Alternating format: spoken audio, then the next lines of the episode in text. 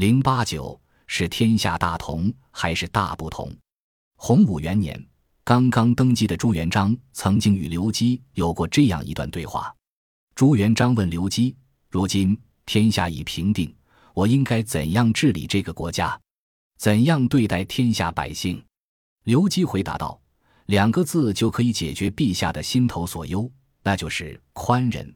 对待老百姓要宽仁，国家要实行宽仁的政策。”刘基的话固然有一定的道理，可是朱元璋却对此持保留意见，因为一味的实施宽仁与他的治国理念还是有些出入的。这些年来，他跟着这帮书生读庄、读孔，但老庄之学、孔孟之道入得了脑。可实在无法入他的心，这宫墙内外也不乏道观庙宇。可是身为君主，他又不能领着一帮皇亲贵族天天沉溺于此。他知道，他和他的继承人们无法成道成佛。至于能不能成儒，也只能另当别论。回到现实，他面对的还是这么一大摊子麻烦事。在他看来，一个君王不想着去施恩惠，只是在那里空谈宽仁。是没有任何用的。宽仁是什么？它是建立在有利于民生、体恤民利的基础上。如果不能做到勤俭治国，老百姓就会贫穷；如果不能够体恤民力，老百姓就会怨声载道。国家不实行教化，老百姓就会不知道礼义；如果不禁贪暴，就会失信于民。舍此而言宽仁，是徒有其名，老百姓并没有真正得到实惠。在与刘伯温谈话之后，朱元璋与时任中书省长官的胡惟庸也有过一次类似的对话。朱元璋说：“天下一家，民犹一体，有不得其居所者，朕常思如何安养之。昔吾在民间目击小民之苦，鳏寡孤独、饥寒困顿之人，常自厌生，恨不及死。吾每见此状，心常凄恻，故无功提军旅。”事清四海，以安百姓。今朕代天理是已数年，若天下之民有流离失所者，非为更改朕之初衷，于代天行道，亦不公耳。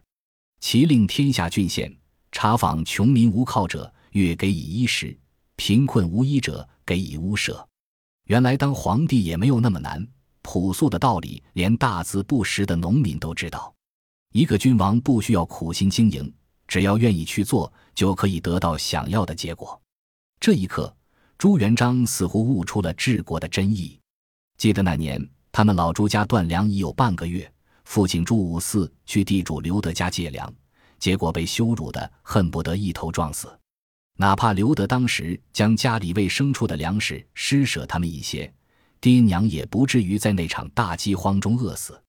那些有钱的大户，没有一个是心怀慈悲的。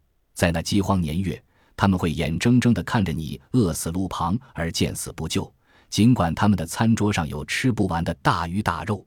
朱元璋一心想要打造一个天下大同、人人均等的国家，以实现“耕者有其田，居者有其屋”的理想社会。天下百姓听到朱元璋这句话，岂能不欢欣鼓舞？自古以来，农民始终是这个社会的弱势群体。而农民中的鳏寡无助者，则是弱势群体中的弱势。朱元璋倡导要让这样一些人享受到发展的成果。朱元璋曾经对官员们说：“富民多豪强，故原始，此辈欺凌小民，武断相驱，人受其害。”那些富民往往利用制度上的漏洞，勾结官府，欺压良善。对于富民，朱元璋始终怀有一种敌意。在这一点上，他无法欺骗自己。为富者多不仁，他总是不由自主地将少年时的生活经验和自己的治国理念纠缠于一处。洪武二年二月，朱元璋把这些的富民召到身边训诫了一番。朱元璋诘问：“你们能够在乡里收受田租、安享清福，知道是什么原因吗？”古人说：“人人都想享福，如果没有人管理，这天下就乱了。”如果天下无人管理，就会造成恃强凌弱、以众欺寡的局面。你们这些富人不能安享清福，贫苦百姓连生活也无法保证。今天为你们立法定制，只要你们安守本分、遵守法律，就能够保护你们的身家和财富。你们不要欺负弱小，不要兼并穷人的田地房产，不要虐待小孩，不要欺负老年人，要孝敬父兄，要和睦亲族，要周给贫乏，对那些贫困的人给予帮助。在乡里不要胡作非为，要和气，要谦逊，这样才是一个良民。如果还像以前那样胡作非为，就不是良民了。除了将那些有钱人强行迁徙之外，朱元璋还借着几次兴起的大案，将矛头指向民间社会的豪民居士。江南地区富庶，那里的大地主也多，自然成为朱元璋重点打击的目标。凡被牵连者，多被抄家杀头。发展到最后，中等收入以上家庭基本上也都破产了。对于豪宗大族，特别是江南地区的富农，朱元璋所采取的手段是严酷无比的。对这一群体的反复打击是前朝从未有过的。打击对象主要集中于那些气焰嚣张的地方豪强，虽然手段偏激了些，但实际效果却是明显的。贫富差距逐步缩小，社会趋于稳定。遏制了土地兼并，朱元璋的骨子里始终住着一个小农，其中存在着小农社会的平均主义理想。而对于地主豪强的打击，使得那些阻碍皇帝实现政治理想的绊脚石被一一清除。倘若朱元璋的青少年时期不曾经历过那样的苦难，就没有人会相信像他这样一个杀人如麻的铁血帝王能有如此温暖的情怀。朱元璋是农民的儿子。他由衷的希望自己治下的农民能够过上安静富足的生活，为此，他充满理想的精心设计帝国最基层的乡村生活模式。帝国的所有农民都应该全心全意地致力于生产劳动，通过男耕女织的诚实劳动，交纳皇粮，完成向帝国财政贡献赋税，并获取生活的来源，成为大明王朝最忠实的良民。在朱元璋的国度里，他容不下那些游手好闲和无事生非者。他认为，这些人必须要为自己的放纵无度付出惨痛的代价。为此，他在全国每个乡村都设立经善亭与申明亭各一座。经善亭用来表彰良民及其令人称道的善行义举，他们的名字和好人好事将被写在亭中，以此张扬人心向善。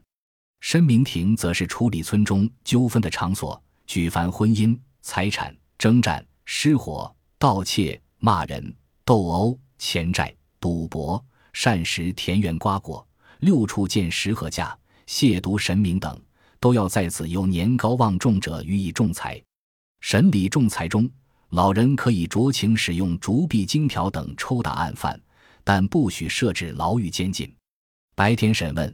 晚上必须放回去，第二天可以接着再审。而那些行为不检者的名字及其坏人坏事也会被写于庭中，以此警醒那些后来者。每年的正月和十月，全国各地的乡村都要举行两次全体村民大会餐，名曰乡饮。在那个时间里，全体村民都会在进餐之前，聆听年高望重者发表训词报告和宣读朝廷最新颁布的法令文件。而所有行为不轨者也会在这里接受批评教育，其中屡教不改及态度恶劣的人会被定为顽民，扭送官府接受强制教育，甚至他们的家属也会被发配或者充军到边远地区。而那些被推举出来主持工作的年高望重者，如果没有很好的履行自己应尽的职责，也会受到惩罚，严重者同样会被发配或者充军边疆。朱元璋同时规定，上述惩恶扬善及乡村自治的过程，均不许政府官员干预。不论惩恶还是扬善，官员的职责就是如实向朱元璋报告。如果朱元璋得知地方官员有干预乡村之事，涉事官员将会受到严厉惩处。这种双轨报告机制，能让各级官员处于一种自控状态。朱元璋要求。全国每个村庄都要在中央位置摆放一面鼓，每到农忙时节，需指定专门人员于清晨五更时分擂鼓，令人们黎明即起下田耕作。这个工作一般都是由老人负责，那些懒惰不愿意下田的人由老人督责。若老人没有尽职，就会导致懒汉生活困窘，从而铤而走险、为非作歹，被官府抓到了，则老人有罪，将会受到惩罚。朱元璋要求每个乡村选派一位老人，每个月有六天时间，在天色向晚时分，这些老人会定时出现在乡村道路上，摇着铜铃，大声朗诵宣讲朱元璋亲自制定的六谕：要孝敬父母，要尊重尊长，要有爱邻里，要教育好子女，要安居乐业，不要为非作歹。朱元璋虽然没有过多的执政经验，但是他早年所处的阶层是人口占绝大多数的平民阶层。他知道，一个皇帝要想天下太平，首先就要让这一阶层的民众过上有饭吃、有衣穿的生活。如果当年的他能够混上一口饭吃，绝对不会去干造反之事。为了使农民能够安居乐业。朱元璋对他们的生产与生活做了相当细致入微的考虑与安排。他要打造一个人人有饭吃、有衣穿的平均化理想国，每一个成员有着接近的财富，人与人之间不会盘剥，不会相互倾轧，更不会大鱼吃小鱼似的融合。每个人安心于自己的一亩三分地，他们没有非分的要求，更不会自发组织起来。朱元璋在诏令中规定。如今天下已经太平，老百姓除了按照自己的本分交公粮和当差之外，并没有其他的麻烦。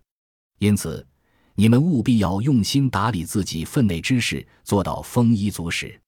每户一定要按照国家号令，依法栽种桑树、枣树、柿子树和棉花。